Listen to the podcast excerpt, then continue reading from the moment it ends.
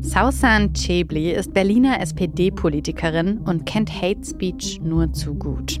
Wie viele Shitstorms sie in sozialen Netzwerken schon erlebt hat, kann die 44-Jährige gar nicht mehr zählen. Mit über 120.000 FollowerInnen auf Twitter stellt sie fest, meistens geht es dabei nicht um ihre politischen Positionen, sondern um sie als Person. Als Frau, als Muslima und Tochter von palästinensischen Eltern. In ihrem neuen Buch erläutert die ehemalige Staatssekretärin Sausan Chebli, wie digitale Gewalt zu körperlicher Gewalt werden kann. Und sie zeigt auf, was große Konzerne, die Politik und die Zivilgesellschaft gegen Hate Speech tun können. Ich spreche mit ihr über ihre Erfahrungen im Netz und warum sie sich nicht mundtot machen lässt. Ein DPA-Podcast für Podimo. Mein Name ist Maria Popov. Heute ist Freitag, der 14. April 2023 und das ist der Stand der Dinge.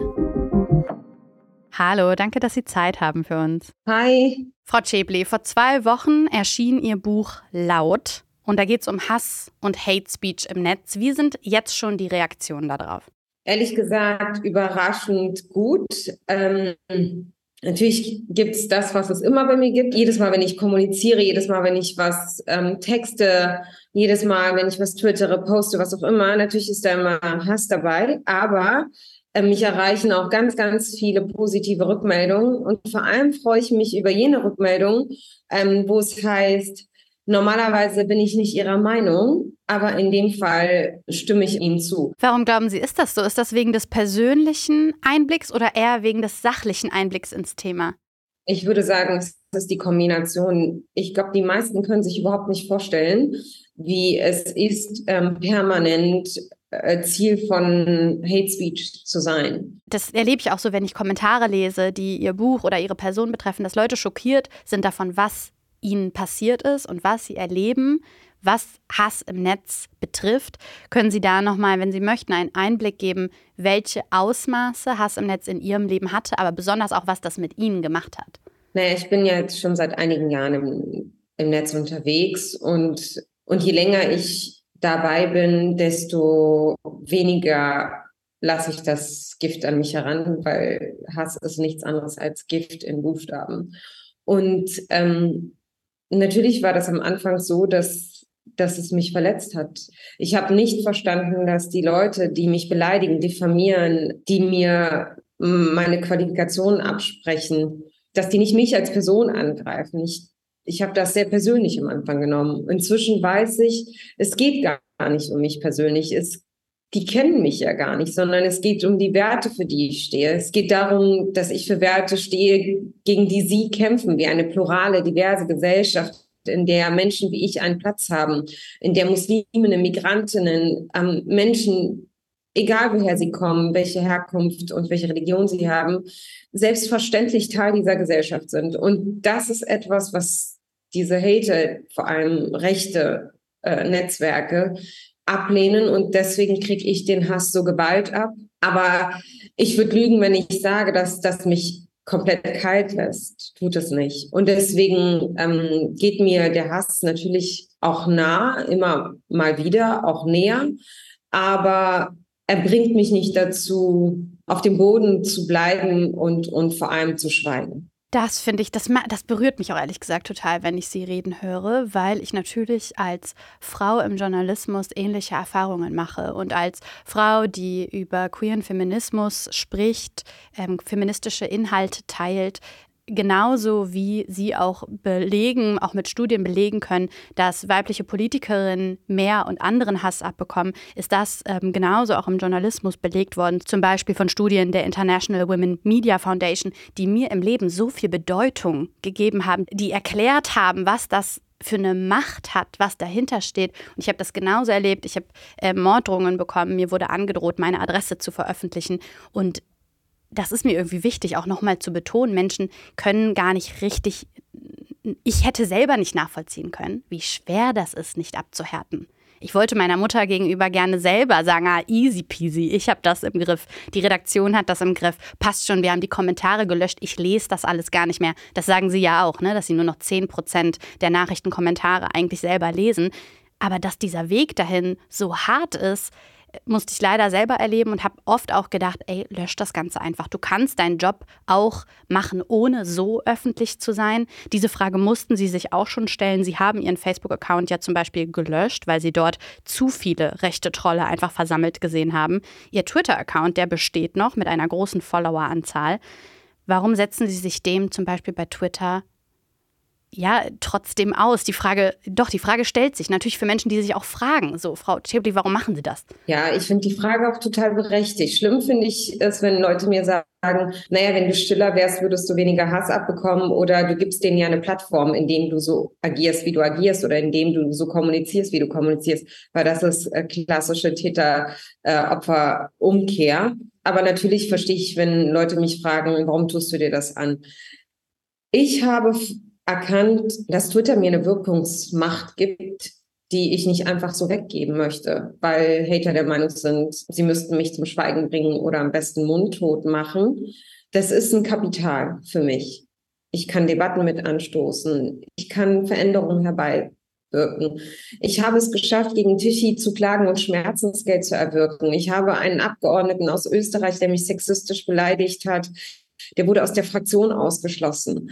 Ich habe es mitgeschafft, dass eine Familie nicht abgeschoben wurde, weil ich mich geäußert habe. Und viele weitere Beispiele, die zeigen, dass das nicht irrelevant ist, ob man da unterwegs ist oder nicht, oder ob ich da unterwegs bin oder nicht. Und deswegen ist es für mich ein Kapital, dass ich ähm, nicht aufgeben möchte, weil Haterinnen der Meinung sind, dass, dass ich da nicht hingehöre. Und zweitens, wäre das ja genau die falsche Strategie. Das ist ja genau das, was Sie wollen, dass wir uns zurückziehen. Ne? Also das ist ja das, was auch Sie sagen. Frauen sind überproportional betroffen, vor allem wenn sie sichtbar sind, wenn sie laut sind, wenn sie bestimmte Attribute wie muslimisch, migrantisch und so weiter ähm, an zusätzlichen Identitäten mitbringen, wenn sie Schwarze sind. Und wir sollen ja verschwinden. Und wenn wir diesen Leuten dann auch die Macht über uns geben, dann haben wir verloren. Bei Facebook war das so, dass, ähm, dass ich das Gefühl hatte, ich kann das nicht mehr kontrollieren. Und die Morddrohungen, die da abgedruckt waren und stehen geblieben sind, das war ja auch noch ganz am Anfang. Da war ich noch nicht so abgehärtet. Das hat mir echt Sorgen gemacht und ich habe mich immer unsicherer gefühlt, weil ich dachte, oh mein Gott, hier passiert was, was ich komplett nicht mehr kontrollieren kann.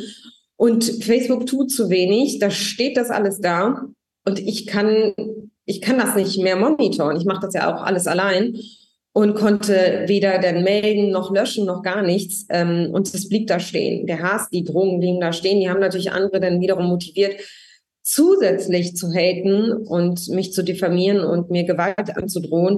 Und deswegen habe ich ähm, in, sehr, in einer sehr frühen Phase meines, ähm, meines Engagements in den sozialen Medien den Facebook-Account deaktiviert. Ich weiß nicht, ob ich heute sozusagen nach ein paar Jahren auch Erfahrungen es ähm, auch gemacht hätte, vielleicht nicht. Aber ich brauche Facebook heute nicht, um aktiv zu sein, um laut zu sein, um meiner Stimme Gehör zu verschaffen. Da habe ich mit Twitter eine Reichweite und ein Medium, das für mich eigentlich ganz gut funktioniert. Sie haben durch Ihr Buch Laut ja total viel über die Mechanismen von Hate Speech geschrieben und diese analysiert. Können Sie beschreiben, was Hass im Netz und auch die Hater dort vereint? Naja, es gibt ähm, inzwischen ja etliche Studien, die auch zeigen, dass es richtige Netzwerke gibt, ja, die mit einer Agenda im Netz unterwegs sind und dass vieles von dem, was ich und Sie und andere Frauen erleben, nicht zufällig ist. Das ist orchestriert, das ist organisiert, da steckt eine Agenda dahinter, eine Kampagne. Und das sind rechte Trollnetzwerke. Dann gibt es natürlich viele Fake-Accounts. Also eine kleine Anzahl an Menschen produziert eine Stimmung, die uns allen das Gefühl gibt, oh mein Gott, dieser Hass ist überwältigend, das sind so viele, sie klingen so laut, als würden sie die Mehrheit darstellen. Und das, auch das ist organisiert. Ähm, auch darüber gibt es Forschung. Was ich auch immer so eindrücklich finde, dabei festzustellen, ist, dass das Internet als Motor, dass die Algorithmen dafür sorgen, dass der Hass nur noch mehr exponentiert wird. Und das macht es so schwer zu begreifen, dass Zivilcourage im Internet nochmal eine ganz andere Bedeutung, aber auch so schwierig ist, oder? Was sagen Sie, muss dem Hass entgegengebracht werden? Reicht das, wenn man sagt, Leute, schreibt doch mal ein paar liebenswerte Kommentare nochmal drunter? Nein, das reicht eben nicht. Ähm, es sind verschiedene Instrumente, die wirken müssen. Es ist einmal die Politik, die mit dem Netzwerkdurchsetzungsgesetz und jetzt hoffentlich mit dem ähm, Gesetz zur digitalen Gewalt oder gegen digitale Gewalt, wo ganz klar gemacht wird, das Netz ist kein rechtsfreier Raum. Bisher ist es so, dass Hater das Gefühl haben, sie können sagen und tun, was sie wollen, sie werden vom Staat beschützt. Und beim, ich habe leider die traurige Erfahrung und viele andere wahrscheinlich auch, ähm, dass die Mehrheit unserer Anzeigen ins Leere laufen, weil der Täter nicht ermittelbar ist oder weil bestimmte Aussagen immer noch von der Meinungsfreiheit gedeckt sind. Das ist das eine. Politik muss reagieren. Die Netzwerke selbst natürlich benutzen Emotionen, um Traffic zu generieren und Traffic bringt Gewinn. Sie haben teilweise überhaupt gar kein Interesse daran oder scheinen kein Interesse daran zu haben, zu löschen. Ähm, oder bestimmte Accounts mit großer Reichweite, auf denen ganz, ganz viel Hass ähm, gepostet wird oder unter denen ganz viel Hass steht, dass diese Accounts zum Beispiel deaktiviert werden, dass der Hash darunter gelöscht wird, sondern sie existieren weiter. Die Moderation funktioniert nicht, auch weil die Ressourcen, die Facebook und Co. da reinstecken, viel zu gering sind, um diese Masse an, an Gewalt, die im Internet ähm, existiert, äh, zu löschen. Aber auch hier haben wir ja die Hand in Handhabe mit dem Netzwerkdurchsetzungsgesetz oder das Gesetz, was jetzt äh, in Brüssel ähm, in Kraft getreten ist, der Digital Services Act, der dann nächstes Jahr in ganz Europa oder in der ganzen EU gelten soll, ähm, wo es ganz konkret ja um Regulierung von Plattformen geht. Ne? Also wir haben da verschiedene Ebenen, die Politik, die Plattformen, aber auch jeder einzelne von uns. Und das sage ich in meinem Buch. Mein Aufruf ist der Aufruf ähm, zur digitalen Zivilcourage. Ich glaube schon, dass es wichtig ist, dass Menschen erkennen, dass Hass im Netz eben keine Bagatelle ist und dass ihre Stimme was wert ist. Mir zum Beispiel bedeutet es total viel, wenn ich positive Zuschriften bekomme. Natürlich ist es wichtig, dass der Hass gelöscht wird und dass es gar nicht erst so weit kommt, aber er steht da. Und deswegen möchte ich am Ende nicht alleine dastehen. Erstens, um den Hatern zu zeigen, hey, diese Frau ist nicht allein. Und zweitens, damit wir auch weitermachen können. Wenn wir, die wir da laut sind, die ganze Zeit nur Hate abbekämen, glaube ich, wäre es total schwierig, irgendwie aufrecht stehen zu bleiben. Also mir zumindest fällt es dann wahrscheinlich schwieriger. Also mir bedeuten, bedeutet jede Zuschrift der Solidarität ganz, ganz viel. Ich finde es wichtig und natürlich sprechen Sie auch selber die Politik und die Rolle der Gesetze dabei an da habe ich trotzdem Bedürfnis zu sagen, das, das reicht mir alles nicht. Ich habe natürlich auf die ähm, Ampelregierung geschaut und die Versprechen im Koalitionsvertrag gelesen, mit der Hoffnung, dass viel von eben den Gesetzen gegen digitale Gewalt äh, umgesetzt wird. Und ich habe irgendwie, glaube ich, ganz persönlich jetzt einfach als meine Meinung so ein Pessimismus in mir. Können Sie das nachvollziehen, dadurch, dass einfach nichts passiert ist? Ich glaube schon, dass, dass, dass das Bewusstsein der Politik inzwischen da ist.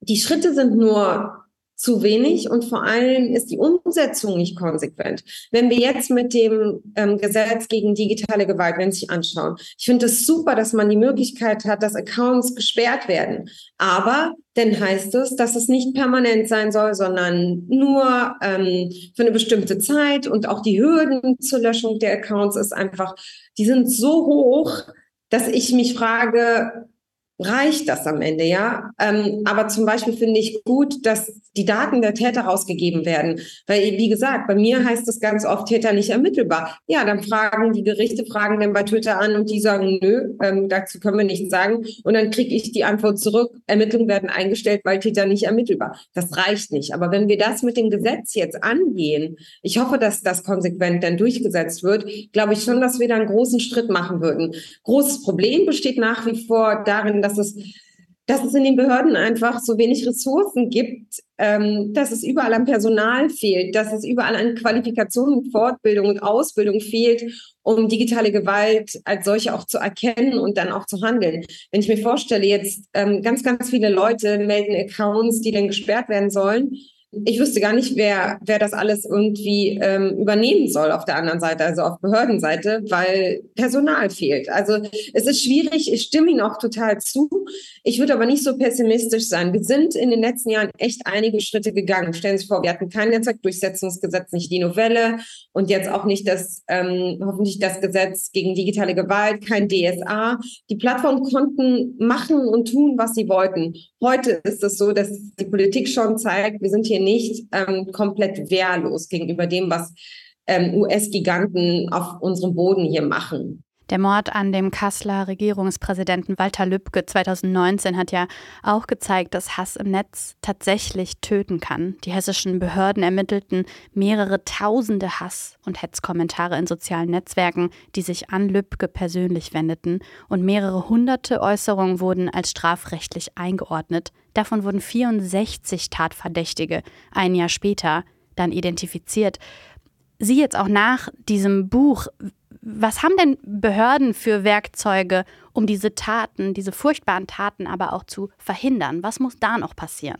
Naja, das, was Sie halt sagen. Ich meine, ich werde übelst beleidigt und eine Richterin in Heilbronn ist der Meinung, dass das Meinungsfreiheit ist. Und letztendlich werden die Opfer im Stich gelassen. Der Suizid ähm, von Kellermeier, der österreichischen Ärztin, die, die wochenlang Hass abbekommen hat, brutale digitale Gewalt.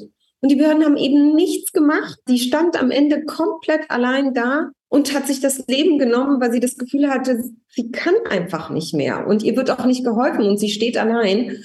Und das ist echt so ein fatales Versagen von, von Politik in den beiden Fällen und in vielen anderen auch, das macht mich wütend. Also wir müssten so viel konsequenter uns mit hinter die Opfer stellen und auch selber, wenn wir schon den Weg gehen und Gewalt im Netz melden. Ich meine, ich sage ja noch nicht mal, ähm, am Ende muss das besser vom Staat gemonitort werden, weil wer soll das monitoren? Letztendlich machen wir es ja selber, ja? Wir zeigen an. Aber nicht mal das greift. Und das ist echt krass. Und ich hoffe, dass sich hier in der nächsten Zeit viel, viel mehr verändert. Es ist etwas passiert in Deutschland. Ja, wir haben Schwerpunktstaatsanwaltschaften. Das sind alles Schritte in die richtige Richtung. Kommunalpolitikerinnen erfahren heute mehr Schutz. Vor dem Mord an Walter Lübcke hat sich kein Mensch für Kommunalpolitikerinnen interessiert, obwohl sie permanent angeschossen wurden ähm, und Ziel von von Hass und Hetze waren. Obwohl so viele Frauen in den letzten Jahren sich aus der Politik, Kommunalpolitik zurückgezogen haben. Da gibt es Zahlen, die wirklich erschütternd sind. Und wir haben überhaupt nicht reagiert. Wir haben das, wir haben das einfach so hingenommen, bis dann Walter Lübcke ermordet wurde und alle erkannt haben, oh Gott, hier ist was passiert und jetzt müssen wir was dagegen tun. Viel zu spät. Abschließend würde mich noch interessieren, ob Sie finden, dass wir als Gesellschaft, aber auch durchgezogen bis in Behörden und Politik genug geschärft der Unterschied gesehen wird zwischen Meinungsfreiheit und strafrechtlich relevanten Taten von digitalem Hass.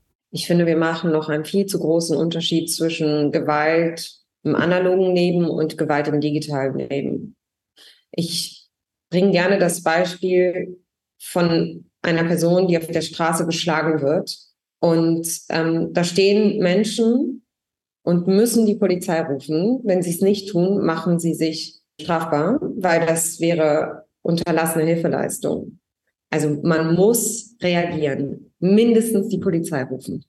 Im Netz beobachten wir jeden Tag, wie tausende Menschen digitale Gewalt erleben und schweigen und tun nichts. 80 Millionen Menschen nutzen das Internet in Deutschland. Die Zukunft der Demokratie wird im Netz mitverhandelt. Und hier dann noch so einen, einen Unterschied zu machen, ist brandgefährlich und absolut fahrlässig. Und ich hoffe, ich hoffe, dass sich das in den nächsten Jahren ändert und dass nicht nur Politik, sondern auch jeder Einzelne kapiert, dass digitale Gewalt, ob sie nun analog geschieht oder online, gleich zu bewerten ist. Danke, Sausan Chebli, für das Gespräch über Ihr Buch Laut, warum Hate Speech echte Gewalt ist und wie wir sie stoppen können, welches vor zwei Wochen im Goldmann Verlag erschienen ist. Vielen Dank. Sehr gern. Danke Ihnen.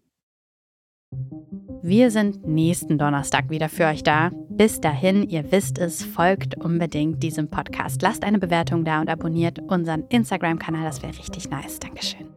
Stand der Dinge ist eine DPA-Podcast-Produktion für Podimo. Executive Producer DPA David Krause. Executive Producer Podimo Judith Trost. Produktmanagement Dorothee Barth. Producerin DPA Anne Krüger. Head-AutorInnen Anna Loll und Kian Badrinejad. Redaktion Martin Romanzik und Anne Krüger. Musik Marvin McMahon. Produktionslied Sebastian Bressel. Und Set-Produktion Jill Bayton. Visual Producer Daniel McMahon. Mein Name ist Maria Popov.